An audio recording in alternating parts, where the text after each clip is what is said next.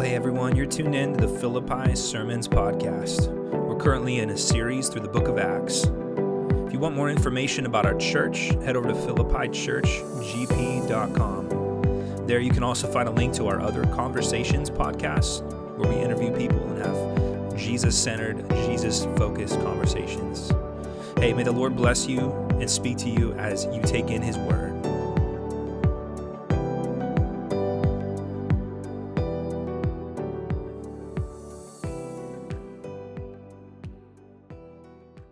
Know that there's a temptation uh, as you're sitting at home in your living room to, you know, kind of treat this like TV and, and, and just be sort of like watching, observing, and, and not necessarily participating. But I, I would tell you, man, you have an incredible opportunity to, to really implement privately what, what only God will see as a family. You guys worshiping in your living room, you guys you guys uh, spending time in the Word and going through the scriptures together and, and looking at what the Word of God says, studying it together. And so, my encouragement to you is grab your Bibles, grab uh, your kids and have them around, or if you've got them watching in uh, the, the, the, kids' uh, program, have them grab their Bibles and follow along. It's a wonderful opportunity to implement family worship. Uh, before we get started here, a couple of quick reminders. Uh, first of all, it, it's a privilege to be here for Philippi uh, and, and Heritage together. The fact that we have this partnership is such a huge, huge blessing. Uh, because what is happening here is our, our body, actually, through this circumstance, is being knit together in a really unique way that, that we didn't anticipate or expect. We, we get to join together as one group of people digitally here and worship together. And that, that is a really neat thing. And so it's a privilege to be able to speak into uh, the church at Philippi. And uh, it's also a privilege to speak the word at, at Heritage as well. Uh, along with that, a couple of quick things for Heritage, for those of you guys who are, are tuning in. Uh, we have the link embedded in the website. And so from now on, if, you, if you're not a, a, social media user, and maybe you don't like Facebook and don't want to download it, you can go right to our, uh, our website and you can find the link there for, uh, for our live stream Sunday by Sunday. And then the second piece for our heritage folks is that uh, we're, we're, we're thinking into the future of like what is going to happen after all of this business with the coronavirus goes away. Um, what, what is really going to take place here, and what does that look like? Already, some people have, have put in requests for financial assistance at the church. And, um, and we recognize that our benevolence resources are, are, are limited. And so we've been trying to think, like, what are some ways that we could, we, we can meet the need or match needs with, with resources? And one of the things that we've come up with is, um, is what the government is providing right now. Uh, so there are some people within our church that already have everything that they need. They already have, they're taken care of. This virus thing isn't going to affect them in any way, shape, or form. But then there are others that are, are going to be suffering hardship in the coming weeks and months, and some who already are who've been, who've been reaching out to us. And so we thought if you are a person who does not um, need assistance, if you're, if you're in a financially secure place and you have an opportunity to give, we would invite you to pray. Just pray. Lord, maybe the stimulus check that is coming in is not, not for me. Maybe it's for somebody else in the body that has a need. And so we would invite you to just pray and, and ask the Lord. And if that's something that you feel led to do, you can, you can donate that stimulus check uh, to a specialized fund that we've set aside solely for the purpose of caring for people who are in financially hard time in our church. And so that's a part of our way of just, just trying to cover the needs and, and care for folks in this time. Hey, uh, before we dive into Acts 20, I just want to pray real quick, real briefly. God, as we come to your word, I pray that it would be practical, that it would be applicable for each of us in the stage of life that we're in. And that in the middle of us studying your word, we would be being equipped with truth that actually changes the way that we see the world. It changes the, the way that we see the opportunities that you've placed in front of us. to demonstrate your love for the people around us. So, God, would you have your way in your word? Would you teach and instruct us by the Holy Spirit in the name and for the glory of Jesus? Amen. Amen. Hey, well, grab your Bibles, and uh, we're going to start out in Acts chapter 20, beginning in verse 17. I'm just going to read through the passage with you, and then we'll come back, we'll make some comments, and kind of work our way through, through this passage. So, uh, first of all, verse 17. Now, from Miletus, he, that's Paul, sent to Ephesus and called the elders of the church to come to him. So Paul has, is now on his third missionary journey and he's making his way around the coastline of, of Asia Minor. And he has an opportunity. He's on his way back. The, the previous verse in verse 16 tells us that he's, he's hoping to get back to, Pentecost, to Jerusalem by the, the uh, Pentecost celebration. And so he's got a deadline that he's trying to meet. And as a result of that, he can't stop in every place. So he, instead, he, he bypasses Ephesus and then stops at Miletus and sends to the elders for the church to come to him. The elders of the church to come to him. In verse 18, he says, And when they came to him, he said to them, You yourselves know how I lived among you the whole time, from the first day that I set foot in Asia serving the Lord with all humility and with tears and with trials that happened to me through the plots of the Jews. How I did not shrink from declaring to you anything that was profitable and teaching you in public and from house to house, testifying both to Jews and to Greeks of repentance towards God and of faith in our Lord Jesus Christ. And now, behold, I'm going to Jerusalem, and I'm constrained by the Spirit, not knowing what will happen to me there, except that the Holy Spirit testifies to me in every city that imprisonment and afflictions are awaiting me. But I do not count my life of any value, nor as precious to myself, if only I may finish my course and the ministry that I received from the Lord Jesus, to testify to the gospel of the grace of God. So, Ephesian elders, pay careful attention to yourselves and, and to all the flock in which the Holy Spirit has made you overseers, to care for the church of God, which he obtained with his own blood.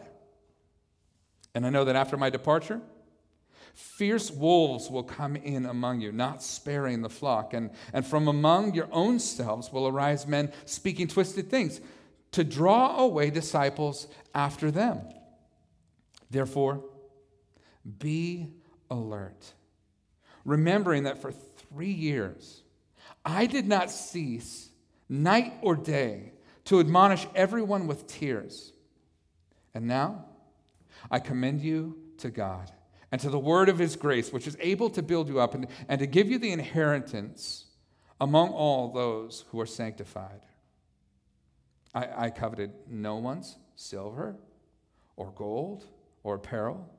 You yourselves know that these hands ministered to my own necessities and to those who are with me. In all things, I have shown you that by working hard in this way, we must help the weak and remember the words of the Lord Jesus, how he himself said, It's more blessed to give than to receive. And when he, that's Paul, had said these things, he knelt down and he prayed with them all, with all the Ephesian elders. And there was much weeping on the part of all. They embraced Paul and kissed him, being sorrowful most of all because of the word that he had spoken, that, he would not, that they would not see his face again. And so they accompanied him to the ship. Here on Paul's third missionary journey, we can see that Paul is, is making his way back towards Jerusalem, and in the middle of him making his way back, and, and in the middle of him returning, he, he stops because he wants to gather the Ephesian elders. He stops in Miletus. Now, uh, the, these folks that came from Miletus, they were the elders of the church. They're the ones that were charged with caring for and overseeing the church there in, in Ephesus. Now, in, in our minds, you know, that maybe that's not a big deal for them to travel from Miletus to Ephesus, but it isn't a big deal until you actually look at a map. A matter of fact, I got on Google Maps earlier uh, this morning just to kind of check it out for myself. It is a 38 mile trip from Ephesus down to Miletus, where Paul was. Now remember, they don't have cars. you know, this group of elders is, is probably traveling as a crew of people, and they walked 38 miles one way to come and see Paul. That's how dedicated they were to, uh, to the work of the kingdom of God. And that's really how dedicated they were in their relationship with Paul and, and in friendship with him. He was that valuable to them that, that they would walk that distance. So Paul uses this meeting then to talk to them about leadership and, and, and to talk about the, the care of the church and what it means to be elders and how it is that they are supposed to care for the church, how it is that they can embrace this responsibility. Now, this is helpful uh, to, to me personally uh, as an elder of a church. I'm, I'm an elder both at Heritage and at Philippi. And so I have a wonderful privilege of, of being able to care for people and, and think about the needs of the body in that way. But it's not just applicable only to eldership. That actually, this, this lays out for us all forms of leadership from God's perspective and what the purpose of leadership really is. And so, my hope is that by the end of this, we're going to walk away with a really good understanding or idea of what it means to be a leader in the, both in the marketplace, uh, in the church, and also in the home. I, I, wanted to start with a story. There's a, there's a story of uh, these two steamboats that were uh, traveling down to Mississippi. They were traveling down the Mississippi River down to New Orleans. And uh, as they traveled side by side, one vessel began talking trash to the other vessel, and they ended up in a position where they, they uh, decided they were going to have a, a, a race and, and see who could get to New Orleans the quickest. And the competition became fierce, it became vicious, and you know, they were kind of neck and neck until uh, one of the steamboats actually began to run out of coal to keep stocking uh, the steam engine because they had planned on a nice leisurely trip down the river, but now they were really pushing it, so they began running out of coal. And, and in a huff, the captain of that vessel began to grab all the cargo and then like throw it in the furnace. And as they did that, they found that the fires were stoked and, and they could continue to compete at that level. But by the time they got to, uh, to New Orleans, though they had competed in the race and had done well in the race and been able to keep neck and neck with the other vessel, they had burned up all of their cargo. And here's the deal with leadership God has entrusted us with leadership, but we can do it in such a way that we actually, in, in a spirit of competitiveness and in, in a spirit of like wanting to, to succeed or being driven, we actually burn up the very resources that God has given us. We arrive at our destination having burned out the cargo. When the program takes priority of, over people, uh, people are the ones that suffer. And, and, and that is the point. Paul is calling the Ephesian elders to care for people, people that God loves, people that God cares about. Many want or claim to be good leaders, but the question is are, what does their leadership cost? What's it costing? You see, a boss drives men, but a leader coaches them. A boss depends upon authority, but a leader depends upon goodwill. A boss inspires fear, but a leader inspires enthusiasm. A boss says, I. It's about me. But a leader says, we. Let's do this together. Uh, the boss fixes the blame or the breakdown, or for the breakdown. But, but a, a leader someone who cares actually looks at the breakdown and, and, serves, and, and serves his people by teaching them that it's a learning opportunity. A boss knows how it's done, but a leader shows how it's done. A boss says go, but a leader says, hey, let's go together. And that is what you see in Paul. Matter of fact, as we go through the text here, you'll, you'll begin to see a couple of things that really stand out. There's two sort of file folders that I want you to put these thoughts in. The first one is Paul's investment in the church, and then I want you to see also God's investment in the church. So, Paul's investment in the church is really the first 10 verses, and then God's investment in the church is the last 10 verses. So, let's dive in here. Paul says, when they came to him, verse 18, he says, You yourselves know how I lived among you the whole time, from the first day that I set foot in Asia, serving the Lord with all humility, with tears, with trials that happened to me through the plots of the Jews. How I did not shrink from declaring to you anything that was profitable and teaching you in public and from house to house. So here's, here's the first thing I want you to see Paul led with humility. Paul led with humility. Now, again, Paul's a smart guy. And, and matter of fact, uh, this is the real temptation for those who are in a position like the one I'm in right now, where you have an audience and people are looking at you. And, and afterwards, they come back and they, they give you feedback. And, and most of the time, you know, we do get complaints every once in a while, but most of the time, the feedback is, is generally good. It, it's a lot of encouragement, like, hey, you did a great job. That was really inspiring. That really hit my heart in this way. And, and that, that uh, sort of a, a, a positive responsiveness. But the, the temptation is, is that when you lead, you can begin to lead, lead in such a way that you believe your own press. You start to think, well, I'm, you know, I'm, I'm something cool, I'm something amazing. Uh, matter of fact, there's a, there's a great story about George Whitefield. He had a technique for keeping himself humble. Uh, George Whitefield, the great evangelist, would, would sometimes open air preach to 25 to 30,000 people. And he lived during the time of Ben Franklin. Matter of fact, there's a great story about how Ben Franklin thought that it was a lie about the size of the crowds. And so he actually went to a George Whitefield uh, uh, evangelistic message and then calculated the crowd based upon square footage. He paced off the crowd to see how many people were actually there. But George Whitefield, afterwards, people would come by and they would say, Hey, Mr. Whitefield, you were wonderful. Your words were eloquent. And indeed, he was. He was a master of the English language and, and was a master of using illustrations. And, and he would simply respond by saying this He would say, I, I know it. You're right. I'm wonderful. I'm eloquent. I know it. The devil told me that just as I was stepping down from the pulpit. You see, a, a good leader leads from a place of humility, just honesty in, in who he is, awareness of his own vulnerabilities, awareness of his own weaknesses. And Paul was a person who led with humility. He says it right off the bat. And then he says, I, I, I led with tears in verse 19. I, I served the Lord with all humility and with tears, even though I went through various trials. Now, Paul was an emotionally healthy leader.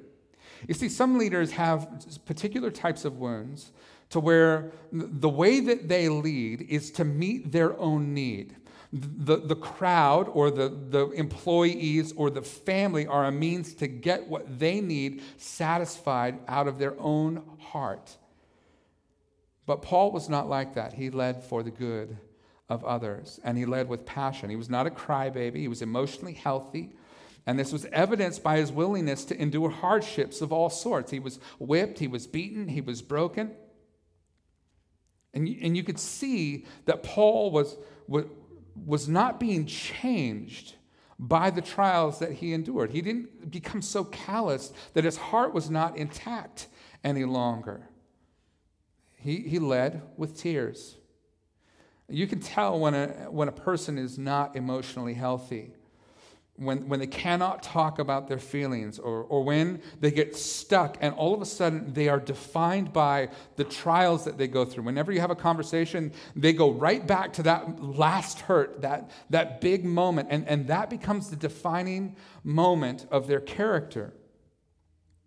Paul was not defined by what he'd been through, but was, but was defined by his love for Jesus. There are two things that you can note about him leading with tears, how he led with tears. First of all, he had passion. Second of all, he had compassion. Passion. Why was Paul so passionate? Well, well, it was because when the truth matters, when you believe that something is true, then you feel the impact of that truth deep down. The truth causes you to see the world out of the truth's reality.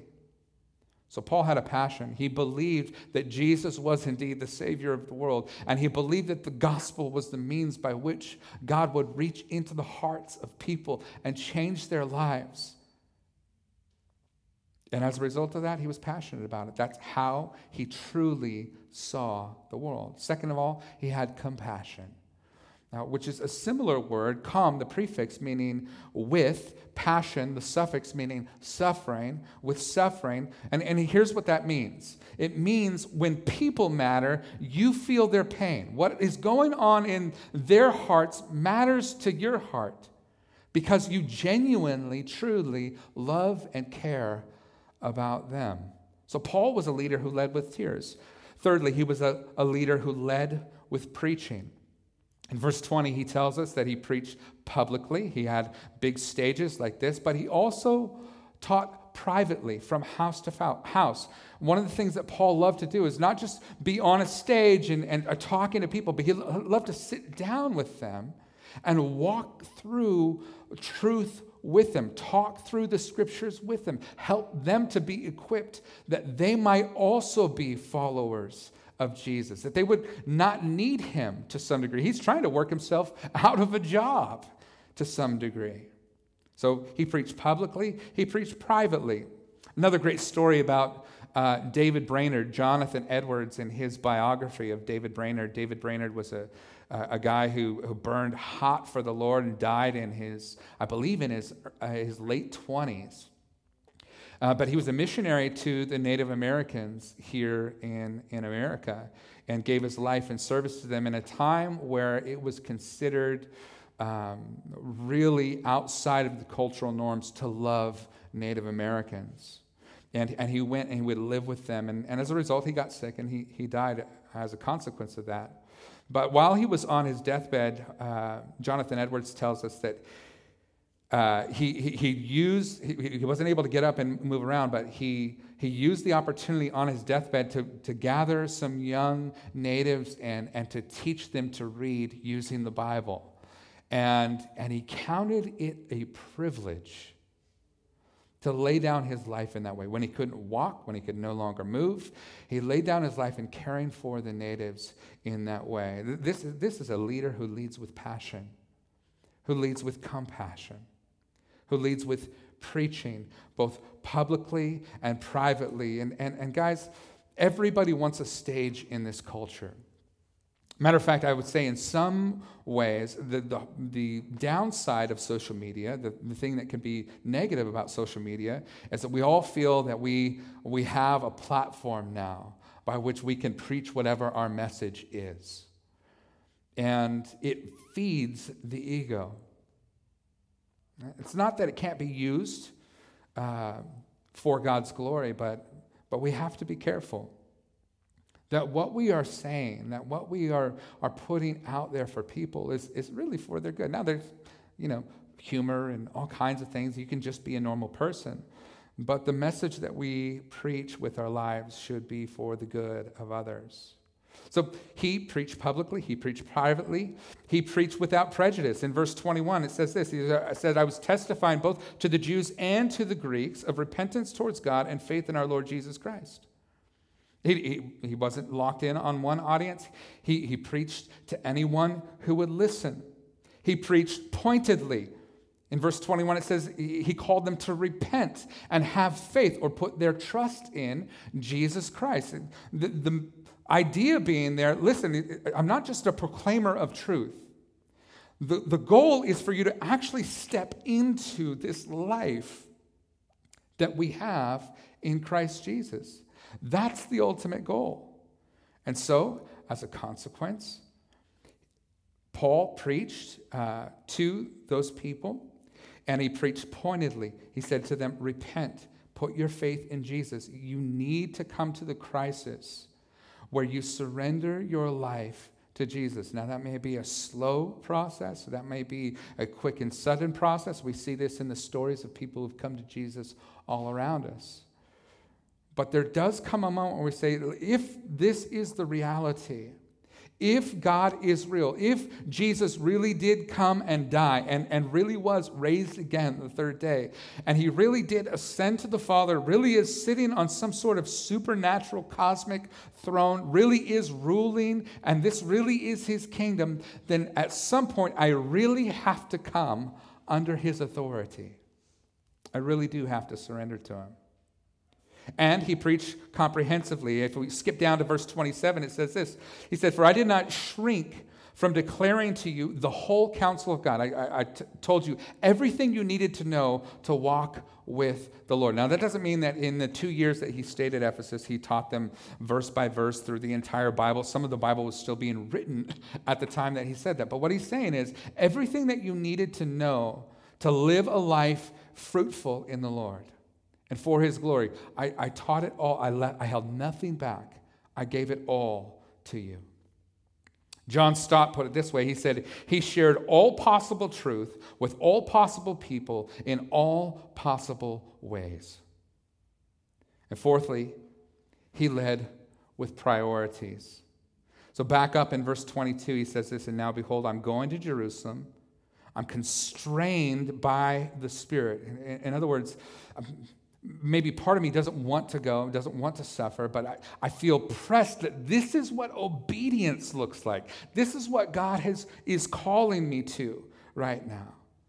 And he says, the Holy Spirit testifies, uh, excuse me, in, in verse 22, the second half there, he says, constrained by the Spirit, not knowing what will happen to me there, except that the Holy Spirit testifies to me in every city that imprisonment and afflictions await me. But I do not count my life of any value nor as precious to myself, if only I may finish my course and the ministry I received from the Lord Jesus to testify to the gospel of the grace of God. And I know that none of you, among whom I've gone about proclaiming the kingdom, will see my face again. Therefore, I testify to you this day that I'm innocent of the of the blood of all. I did not shrink from declaring to you the whole counsel of God. And then he goes into instructions for the elders. But I want you to see this last little bit here. Paul prioritized his life. He said, Man, there is one eternal peace here that matters more than anything else. And I'm going to dedicate my life to, to that reality. I, you're not going to see me again because I'm, I'm headed towards Jerusalem. And I, I, I, don't know what's going to happen to me there, but I, I do know that the Holy Spirit keeps telling me every place that I go that, that I'm going to suffer when I get there. And he says, It doesn't even matter to me because I don't even count my own life dear to me. The message and the king and the kingdom is so important, it's so valuable that no matter what it takes, no matter what it costs. Jesus is worthy of that. That's an incredible, incredible truth. You know, in our present day culture, probably the biggest obstacle to being serious about our faith really is our comfort. Uh, we, we don't want to be embarrassed. in front of other people. We don't want to sacrificially have to give anything up. We don't want to have to change our lifestyle. We don't want it to affect the music we listen to or the movies we watch. We don't want it to affect uh, anything in our lives. We want, we want to have the benefits of loving God and, and following Him without any of the cost, without any of the sacrifice. But Paul prioritized his life. In Philippians, he says, I just want to run as though I want to win. well, we see here in these verses, in these 10 verses, Paul's investment in the church. But I want you also to see God's investment in the church because he begins to turn towards the elders and he starts out this discussion on leadership, on elders, by saying something really important in verse 28. He says, Pay careful attention to yourselves and to all the flock in which the Holy Spirit has made you overseers. First of all, how did you get to be leaders? God put you there. He gave you that privilege, He gave you that position. Second of all, to care for the church of God, which He obtained with His own blood. Why did God put you there? Because the church is something that He cares about passionately. He obtained it with His own blood. Matter of fact, you see in this passage the Trinitarian involvement. God the Father planned redemption, Jesus the Son executed redemption by dying on the cross sacrificially and leading others to Himself, and the Holy Spirit implements redemption by bringing the gospel alive in the hearts of people and causing them to see the glory of God's love and God's grace towards them. So you see all three persons of the Trinity working together. We see, first of all, God's purchase of the church. That's his initial investment. God purchased the church. And how did he purchase it? With his own blood, the scriptures say. He's personally involved. Second thing that I want you to take note of not only God's purchase, but God's protection in verses 28 through 30. He says, Pay careful attention to yourselves and to all the flock which the Holy Spirit has made you overseers. How does God protect the church? What is the means by which He does that? Now, He, he could sort of supernaturally just sort of like swat flies and stop bad things from happening. That, that could be how He does things. But instead, he uses agency. He uses means to accomplish his end. What is, what is the means? It's leadership, it's people that he's called. And so he, he calls elders to care, to be devoted towards the care of the church. And as a consequence of God calling these men to be leaders within the church and investing in the church in that way, uh, God, this is God's gift to the church. As a consequence, people are protected, they are cared for, they are trained and directed that they might be fruitful. Ephesians 4 really lays this out so simply for us and, saying that when Jesus raised from the dead, he gave gifts to the church. And what were the gifts? It was leadership, it was apostles, prophets, pastors, teachers, evangelists. It's, it's these people so that the body might continue to grow and build itself up in love, so that the body or the flock of God might be healthy. So, Paul uses three different terms to describe the office of elder. He, he uses the term elder, uh, another term bishop, and another one pastor or shepherd. But really, all of those terms are used interchangeably in the scriptures in, in, in the, when you go back to the Greek words. So, the, uh, the, the, office of elder is the Greek word presbyter. Um, and, and the presbyter really speaks of, of age or maturity. It really speaks of, of what kind of character is present in a person who has um, the responsibility to care for others. The term bishop is episkopos, which means overseer, somebody who has oversight. And then the term pastor is poimen, which means uh, shepherd, um, one who, who nurtures and cares for the flock. So he says, You guys have been called, and he uses the word episkopos here really clearly. Now, in, in the first part of our passage, back in verse 17, he says, uh, it, the, the scriptures say that he called the elders of the church to come to him. That's a different word, that's presbyters.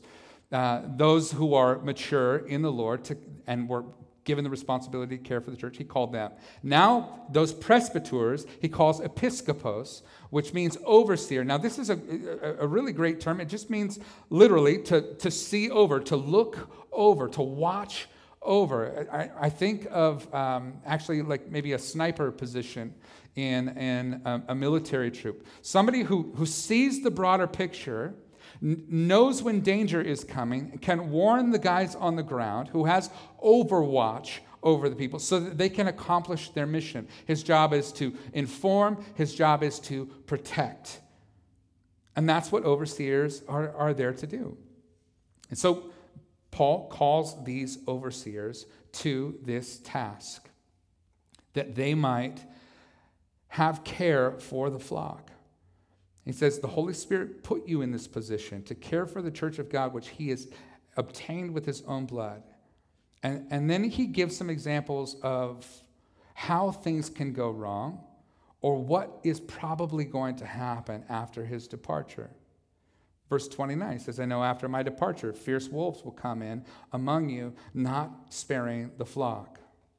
So, the first thing that Paul says to these elders, he says, uh, watch, watch over the church.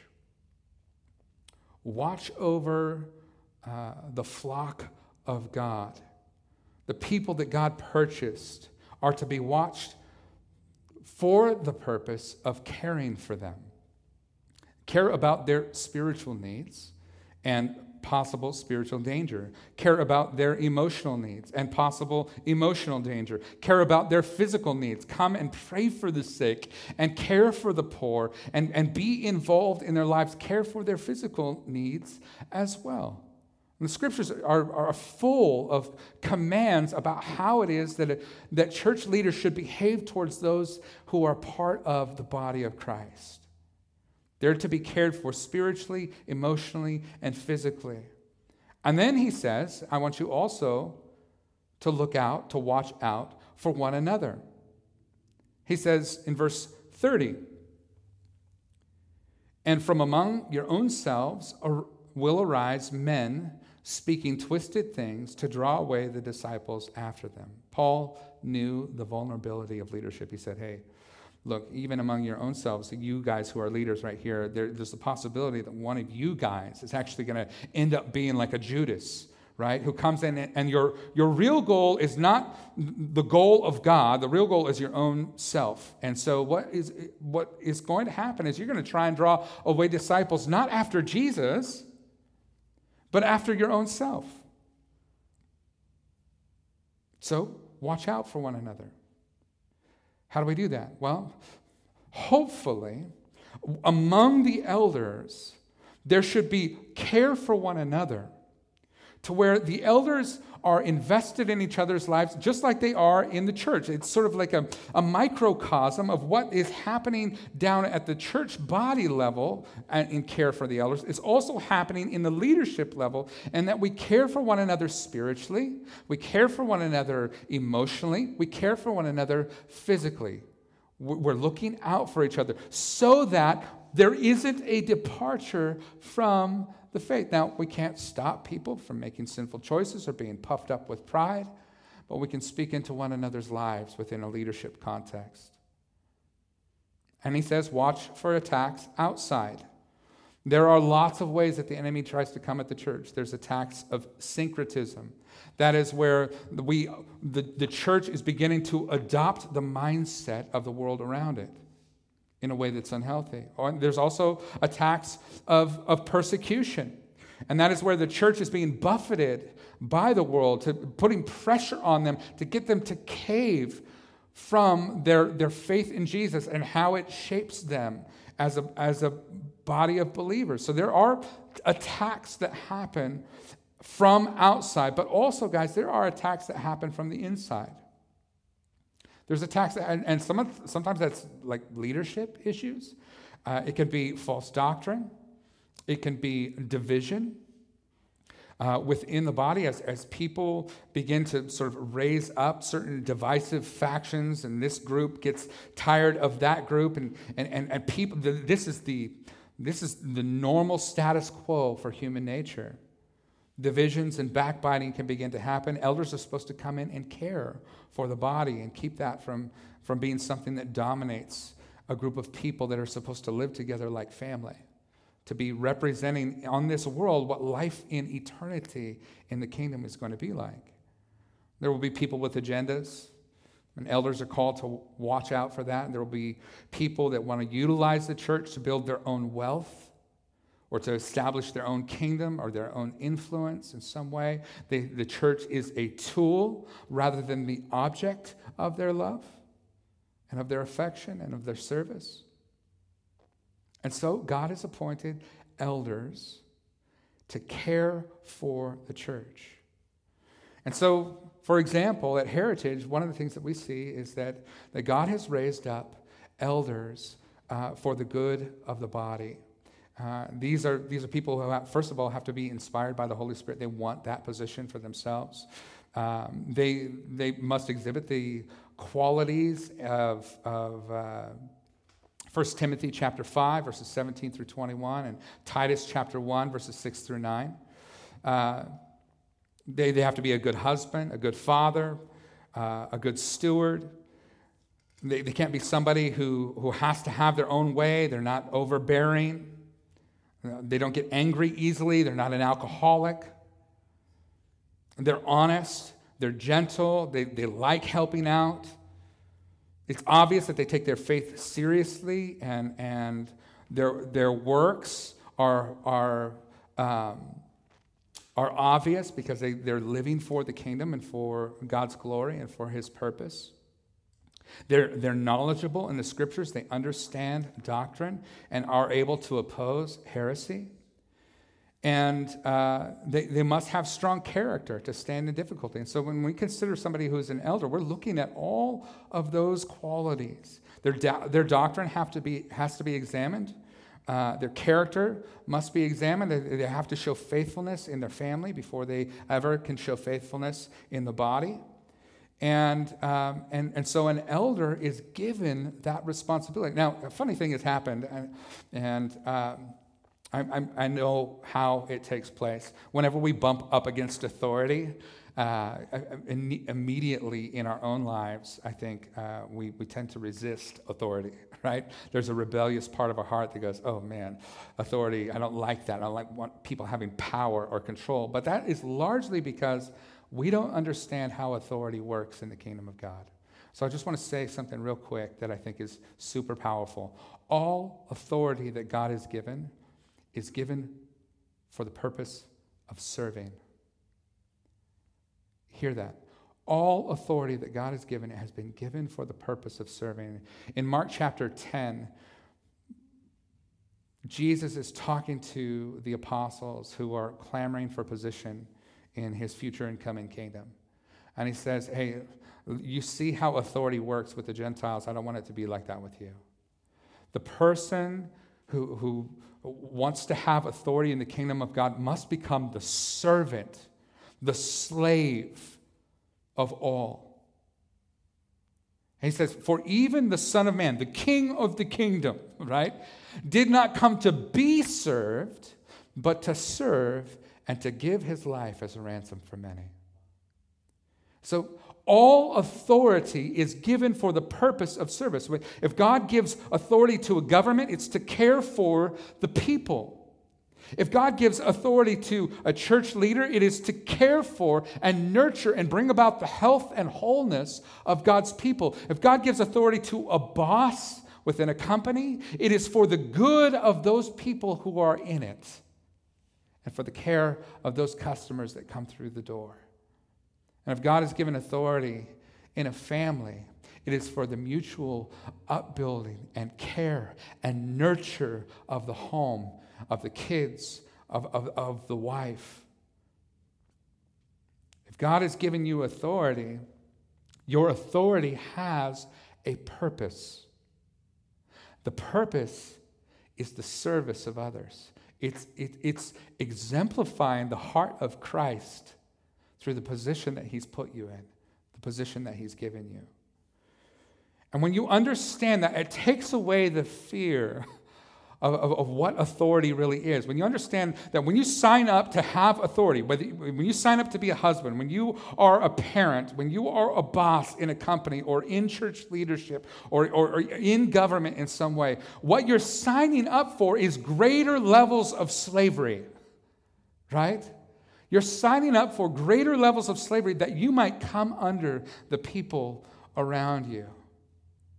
And so, God has given as a gift, you can see now why leadership, elders to the elders to Ephesus are a gift to the church at Ephesus. The elders at Heritage are a gift to the church of Heritage. The elders at Philippi, I'm talking about me, so,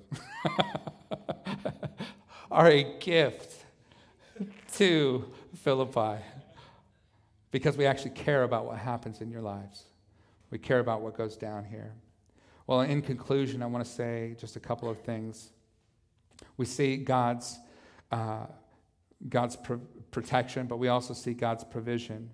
He's, he says at the end of this chapter, and uh, beginning in, in verse 33, he says, I coveted, oh, excuse me, in verse 32, he says, And now I commend you to God and to the word of his grace. I just, I love that. I, I can't pass it by without a comment on it.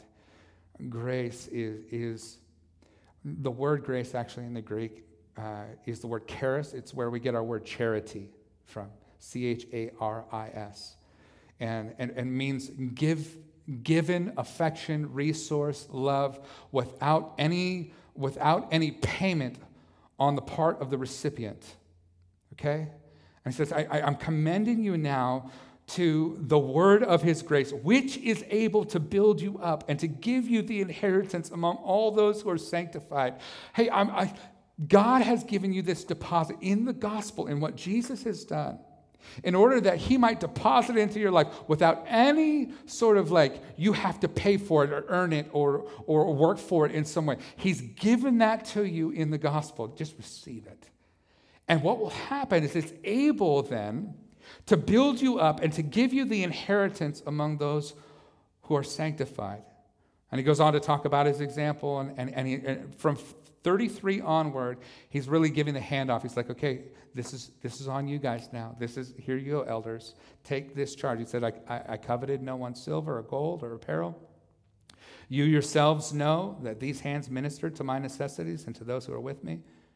And all, in all things, I have shown you that by working hard in this way, we must help the weak. Remember the words of the Lord Jesus, how he himself said, It's more blessed to give than to receive. And when he said these, he knelt down and he prayed with them all. Here's what I want you to see.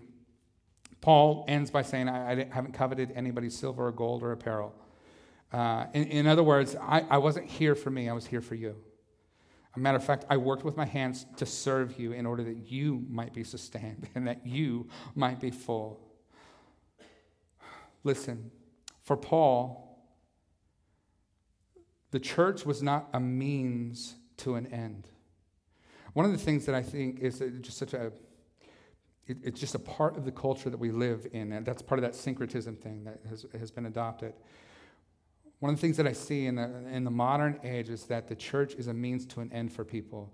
Uh, worship leaders worship because they want to be famous in some way or they want to strike it rich and be a, a big band. It's another means to have the American dream. Preachers do the same thing. They get on YouTube and Facebook and they master social media, and, and, and it can either be for the kingdom and for the glory of God or it could be for self serving needs. The church is not the object of God's affection, it is the means by which they can attain the American dream. And, and, and, the two have been so melded closely together that sometimes it's hard to separate them. Paul says, Jesus and his church have not been a means to an end for me. Jesus is the end. His church is the end. His kingdom is the end. And finally, Paul kneels down with these elders. And these elders kneel down and they pray with him. And, and then there's this weeping that takes place. They just, they just love Paul. They just love him there. And they're, they're mostly concerned about the fact that they're not going to see him again. This group of seasoned men who were leaders, who were, who were men's men, who just walked 40 miles to come and see Paul they now are on a beach as he gets into a boat. They kneel down, they pray with him, and they, they just fall on him. They start kissing him, sort of Middle Eastern style, and weeping. These grown men are weeping. Why? Because of Paul's influence in their lives. He loved them so well that they could not help but love him in return. This is the nature of good and true and godly leadership. I'll leave you with one final story an American missionary had lost his way in the African jungle. He could find no landmarks on the trail had sort of vanished. But eventually, stumbling upon a small hut, he, he asked the native who was living in that, that hut if he could lead him out.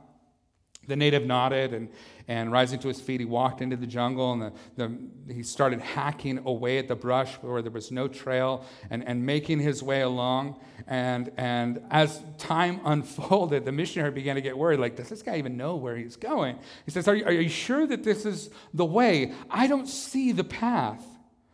And the African chuckled and, and said over his shoulder, Bwana, in this place there is no path. I am the path. You see, leadership is exemplified in a God who plans salvation from the foundations of the world and implements it moment by moment, generation after generation. In a son who comes and lives as a servant. Foxes had holes, birds have nests, but the Son of Man had no place to lay his head. He lived for the good of those under him and a Holy Spirit who then empowers his people to go and do the same. Jesus showed us that authority is to be used for the good and for the salvation of others in the gospel. Amen. Hey, would you pray with me as we close here? And then we're going to take a quick break. And we'll be back in just about two minutes after the prayer is done so that we can um, set up for some discussion here. Father, thank you for your word. Thank you for the opportunity to, to hear the scriptures. And I pray, Lord, that your word would be alive and working in us, that we would be shaped by us. And even as Aaron and Sam and I begin to discuss, may, may the discussion be led by your spirit that it, that it would be equipping for the good of your people.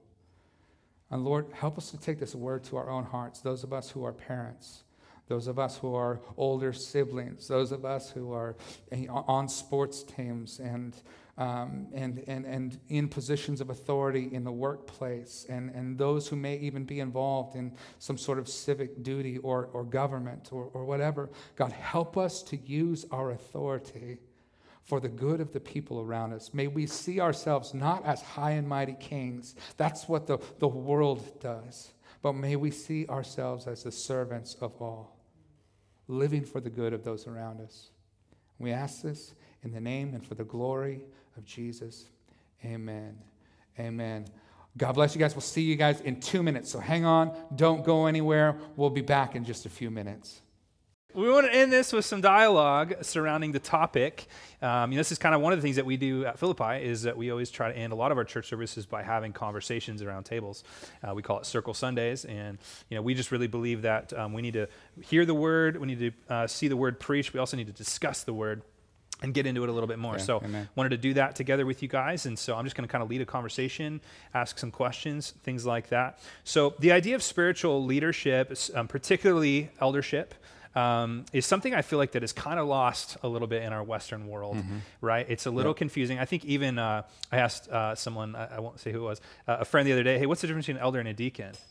And they were like, no clue right so and i think a lot of people probably don't know like what is an elder does that just mean it's an old person at a church uh, does that mean it's the person that um, you know, just just makes the budgets, or or what does that mean? And some churches don't even use that language, you know. And and so uh, I'm hoping in this time, I guess, to kind of clarify a little bit of what spiritual leadership mm-hmm. biblically is. Um, and you spoke to some of those terms a little bit in your teaching, yeah. um, but I see that we're we're kind of in this vacuum right now of spiritual leadership in the West mm. and Western evangelicalism. Uh, and what I mean by that is. I'll give you an example. I keep hearing people use the word spiritual director. Have you heard this term? No. There's nothing wrong with no. it. I think it's great. But I keep hearing people tell me, oh, yeah, that person's my spiritual director. And I, and I just finally had to ask somebody once, what is a spiritual director? Like, I don't know that. And like, well, it's this person that they sort of just help you, kind of guide you through your faith journey and help you develop and be sanctified, help you understand the word, they help you answer questions. I'm like, oh, you mean like a pastor? like, well, no, because they're not paid. And I'm like, oh, okay.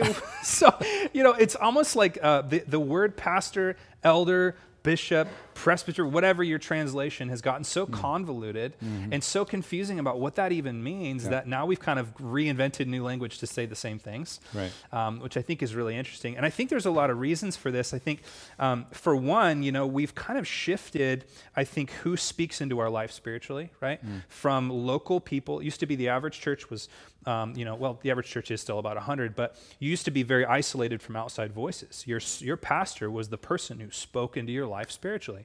But now we have kind of the mega pastor.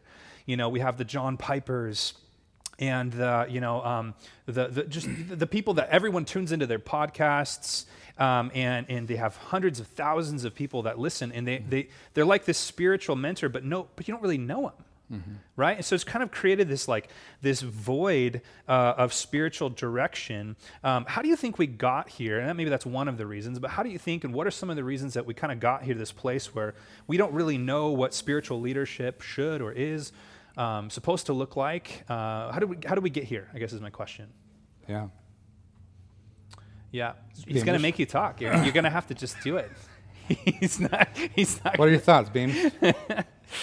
I think I think just at least in the the Western uh, the Western world, like we're, we're very individualistic as it as it stands, just just by nature. Um, I think we, we see that in our media, in movies, in exemplified, you know, in our parents, and in just this like, hey, we're gonna just kind of rally, we're gonna do this thing on our own and uh, it kind of leaves us somewhat like the wild wild west you know of just like hey we're just going to go and we're going to explore and whatever we come upon we're going to just cultivate and make it our own as opposed to really walking with people. And i think that's something that we we really struggle and i think we see as elders and leaders in the church is um, man we just we don't do discipleship very well. Um, i think because we haven't seen it modeled very well um, especially when we deviate from you know how uh, how it's outlined in scripture yeah Yeah. Yeah. True. Yeah. Yeah, I think there's a, just a confusing space that most Christians are in where they they think their spiritual mentor, they think their spiritual ne- leader needs to be Billy Graham. Or needs to be John Piper, or needs to be whoever your, your person is, right? John Mm-hmm. MacArthur, because they, they've set the bar from internet and podcasting and radio and all these things have set the bar of spiritual leadership. But in reality, you know that that's not realistic. For Mm-hmm. one, that person um, is is rehearsing a speech that they've practiced. they're not like that in real life, right? They- They're, they're a normal human being, um, and so. But I think we expect our spiritual mentors to be those people, and then we get to know them, and we go, "Oh, you're just like me. you're just a you're just a human Yeah. being with all of the flaws of humanity." Um, and, and inviting someone like that into our life, I think it's kind of the Hollywood problem. You know, it's like we've invented this idea of the perfect spiritual taller. leadership. yeah, right. Yeah, like, um, and, and I think that's you know like that, that's a big problem. What's what's kind of the way forward? Um, do you think in terms of how we really do spiritually lead? Um, because there's so much in the New Testament about spiritual leadership. I mean, Yeah. the word um, episkopos, elders, you know, these, these, these, the word for pastor, overseer, comes up all the time. In fact, we have lots of um, material in the New Testament that talk about it. Um, what's the way forward, do you think, to kind of undo some of this Western evangelical um, individualism and kind of, I don't know, just some of the issues that I think are keeping us from being able to lead congregants the way that we should? What do you think the way forward is? What's Heritage doing to try to combat some of that stuff? Yeah, I, you know, I think um, there are some cultural changes that also affect us.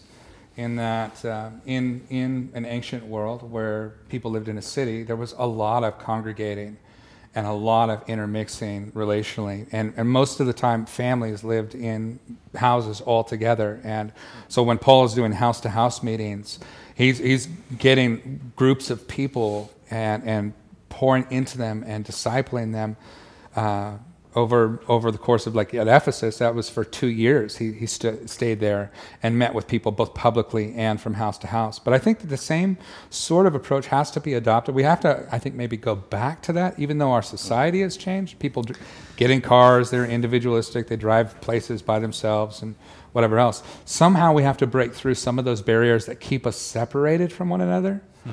to really begin to intermix um, our lives with each other. And just I, as a side note on that, too, I think uh, we've also reduced discipleship to just being about the transfer of information. rather than, uh, and there's a, a new term that's being used. I kind of like it, I, it but it's trendy, and so I don't know how long it'll last. uh, but uh, spiritual formation is kind of the, the modern term that gets used. It's just another word for discipleship. Mm-hmm. but, it, but it means like us getting to know one another at a depth of, of knowledge and relationship to where you speak into my life about the things that you see there or ways that I'm not depending on Jesus or to not surrendering to his authority. So we have to get into those right. personal relationships in order for real discipleship to take yeah, place. I agree. I think I really resonate with what you just said about information dump or information yeah. transfer. Like as though discipleship can happen through an app. Right. Now, we can learn stuff through an app. Right. And yeah. there's a lot of discipleship apps out there. But what would really make that effective is if you had an older brother or sister in Christ that you yeah. respected that went through that information with you and then actually sifted through your life with you yeah. and, and, you know, and actually said, hey, let, let's contextualize this information into reality and how it actually interacts with your day-to-day life mm-hmm. you know and i think that's i think that's our desire and our intent by having small group ministries yeah, now right. um, is it kind of decentralizes a bit of the, the come and gather and yeah. learn and hear yeah. from the stage but then there's there's no real like living out life mm. with the people other than the people that you're sitting right next to in the, the pew with you so um, it kind of allows that like hey we, we come and we're, we're broken we have sharing time just like you guys do around you know circles and tables to say hey, this is what i'm struggling mm. with and, and this is am i thinking about this rightly or am i thinking about this incorrectly right. um, we just i don't we don't have many relationships with people yeah. that um, that we're willing to do that. Uh, we got together a couple of nights ago around a campfire and six feet apart. Six feet apart, of course. Right. Um, but uh, but Jeremy asked me. He's like, hey, you know, he, he asked me this very like serious question that I, I wasn't prepared for. But he just he goes deep so fast. Um, he's just like, hey, Aaron, will you tell me what my blind spot is? Like, do I have a do I have a blind spot? Like, what are those areas that you see from a, a, different perspective that I that maybe I need to improve upon, or I need to ask the Lord for for wisdom and guidance in? Um, and are you sure he didn't say where, where my bald spot is? where did, it's like my mis- whole forehead. might have misheard him. Aaron, where is my where is my bald spot?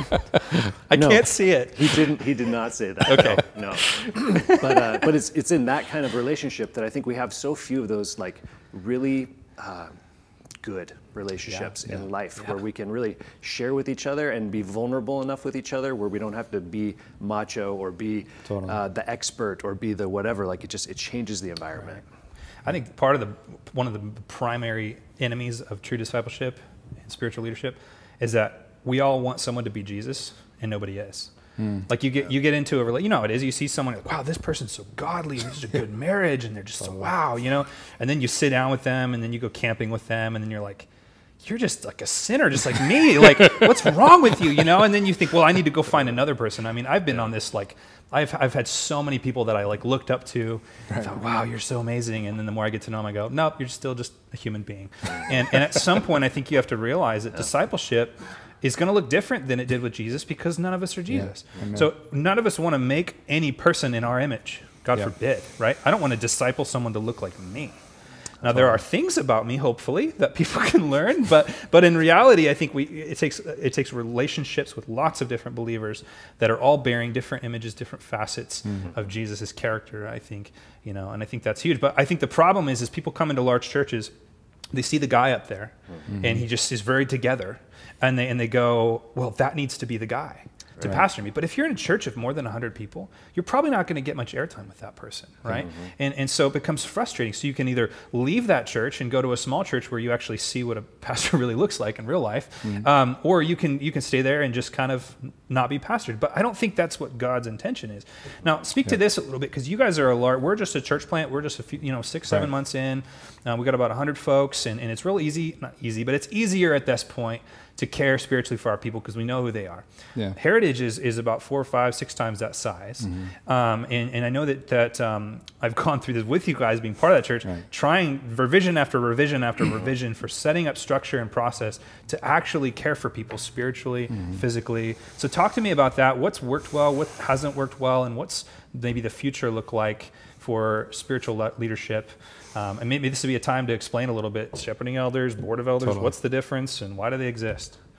Yeah, I'll speak to that, that last issue uh, just because I was around for some of that change uh, and, and operating before that. So, Heritage used to just have the executive board of elders. And uh, so, when I first came on in 2011, uh, it was just a small group of guys. They all met together. Eventually, I, I kind of got brought into that group, which was an awesome blessing. Um, but the majority of our meetings were spent in, in just dealing with the, the stewardship of the resources of the church business and budgets and you know events and, and planning things and so what we realized is that all the commands that are in here about caring for people and helping them to be formed cannot be done in a two hour meeting where we only talk about business mm-hmm. and so it was at that point that we made the, the decision. We have to we have to build this out even further. The business still has to be taken care of, but we we also we want the emphasis of our meetings together to be the care of people, not not just the business side of things. And so that's when we formed the shepherding elder board, and we kept them separate, even though anybody who's on the executive board has to be a shepherding elder as well. They actually have to care for people. Um, but a, a, person who's on the shepherding board may not be on the executive board. Uh, we kept them separate so that the meetings that we have as shepherding elders could be centered around how to get better at and how to be equipped in and how to pray for people within our church, the actual care of the real lives represented at Heritage. So that was kind of a, our philosophy in dividing the board into two parts yeah. um, and having both a shepherding elder uh, section, and then the executive board, which is the the stewardship piece. So where have been the friction points in that for you guys? Uh, quantifying, I think that's a, a big piece. Yeah. Aaron actually has been really instrumental in helping put some meat on the bones on how, like, who do we care for? Who are the people? Like, you have people coming in and out, and there's 470 people on a Sunday that filter in and out, not including kids wing and whatever else. Like, what? what does that look like? And so, Aaron, uh, if you want to speak to, to that process, like what did you do to try and identify those people and, and meet some of those needs? Yeah, well, there's there's so many different models that it just it's, it's super confusing and it's hard, you know, yep. honestly. Um, so we've just desired to ask the Lord, Lord, will you give us wisdom in how to care for your people? Because because there's there's every way that you can try to do that. And uh, I feel like most of the ways that we've tried, we've tried and failed, or tried and had relative success. Mm-hmm. Um, and so I, th- I, think one of our first ways that we tried to do that was to have some form of like formal membership, which was a, a big stretch for Heritage uh, because we, we, were a fellowship church and something that um, we're just that, that's not normal or customary. Our desire in doing that is to really say, hey, who is it that we are ultimately responsible for? Mm-hmm. Of course, the people coming and going that you know are hopping around, like we desire to, to love on them and share the gospel with them, uh, to be in fellowship with them, but they are not our primary responsibility. Those right. people that have the the two-way relationship, just like marriage, where we say, hey, I commit to you and you commit to me. Um, this is this is our desire, and so um, not only did we set up a, a, shepherding elder board with the intent to care for those specific people. Um, but then we d- divided out that group and said, hey, each guy is going to get a group of people that they're uh, to walk with and to mm-hmm. um, you know maybe have a small group with or, or so on and so forth but um, what's difficult about that is that we're all human and like just like participating in anything like our mm-hmm. lives have capacity and so um, if you're doing kids sports and you know do whatever hobby or whatever. I'm not even sure what a hobby is anymore, but um, it's just like, boy, I, I, don't have very much time to commit to this. And so it's difficult, uh, even in a leadership capacity, to find the time. Like I personally struggle to find time to reach out to my people that I've been assigned and that I do love and care for. Mm-hmm. Um, it's just difficult. Yeah. So. Yeah. Yeah. I, I, because I worked with you guys through this process and being on staff at Heritage and and seeing it and being part of the shepherding elder board and or whatever you know it's called is is uh, it, it's it's just always a conflict between organic and synthetic mm. for me. You know, yeah. it's like yeah. it's like there's organic yeah. like natural. Um, relationship that can can bloom and blossom into discipleship and spiritual mm-hmm. leadership and then there's synthetic like hey I'm your shepherding elder. You've been assigned to me. I hope you don't mind. I'm cold calling you. yeah, how you doing? You know, and then people freak out like, is this because I haven't tithed this year? Like, no, I don't even look at that. You know, it's fine. Um, it's just a, it's a totally bizarre thing, you know. Uh, but I, I think, unfortunately, in a fallen world, sometimes we have to work with some synthetics. Yeah. You know, but I think it's always like. Um, you know, how do we create a good garden box Hmm. in hopes that good soil and good seed will bring forth good fruit? Yeah. You know, and the, the cool thing and the encouraging thing is I was part of that experience at, at Heritage is there was many people that really loved the idea of, Mm-hmm. of somebody from the church and leadership calling them and saying, hey, how are you doing? You know, this person's not getting paid. Mm-hmm. Um, not that that makes it less authentic or else, no, Right. but but i i- they're not getting paid to call you. They, they- out of their own time, out of their own resource, they're calling to check. And some people really loved Yeah. that, um, and, and others it felt maybe uncomfortable for them. You know, but there are some incredible leaders. Mm. You know that you that you guys have. You know, we're in this kind of funny place uh, as a church plant where we're you know we're so early in the stage Right. of developing leaders. Like I have people that are quality, qualified. Um, they're certainly meet most of the characteristics of an elder, Right. um, but I just we don't know each other very well yet. Totally. You know, and so at the, but at this point, there's a sweet spot I think in our size of a church where we just know each other. You know, Yeah. and, and there's organic there's an organic care that happens. Um, if somebody doesn't come on Sunday, like we call them. And we're like, hey, are you are you okay? You know, like Yeah. everything okay? And they're like, yeah, totally. You know, or, um, or anymore, they'll just call me They're like, hey, I wasn't there because of whatever, and I'm like, cool, that's cool. You know, and uh, and, and and in the large church environment, that becomes harder. You know, but um, I think either way. Um, I, my encouragement, I think, and, and, and maybe I'd love to hear your guys' encouragement for, for the congregation. But my encouragement um, for any believer, whether it be at Philippi or Heritage or someone just tuning into this online, would be to find a spiritual director. Call him whatever you want. I don't really care. Spiritual director sounds cool. So does spiritual formation. Find, if you want to say that, you know, whatever. But find a spiritual director. Find somebody and then establish that relationship, right? Like sit down with them and say, like, hey, here's what I'm asking you to be. I'm not asking you to be, you know, um, just a casual friend. I'm not asking you to be someone that has a mutual hobby or mutual interest. I'm asking you to guide me through spiritual, um, the spiritual waters. I'm asking you to develop. And when I say spirit, I don't mean the floatiness, the immaterialness. When I say spiritual, I mean the things that pertain to God. And, and really, that's everything. And, and, and the, the, the part of you that is submitted fully to Christ. How do I expand that and help someone to help me that? And, and it may not be someone on church leadership. It may not be someone on staff. It may not be a professional. Um, but that doesn't really matter. And I think if, if these large churches, if the people within large churches and small churches can't learn to, to find someone around them that maybe isn't technically a leader um, and, and press into that person, like people are going to go on feeling malnourished. Yeah. I think, and there's that vacuum is going to continue. isn't that the? I mean, that's part of the challenge, right? Yeah. Is that uh, you know how how do I find a spiritual mentor? How do I even know when I? Is, do they have a like a, a halo, right? When do I know if somebody's mature enough yeah. to actually help m- me Right, grow right. spiritually? You you really have to get involved in other people's lives, and Yeah. and the beautiful thing is that uh, you don't have to be an elder to lead Right. right? You, you can be a, a person in the congregation who, who knows just a little bit more than the guy sitting next to you, Right. right? And you can open up your Bible with them, and you can sit and have conversations with them, and you can speak into their lives. Yeah.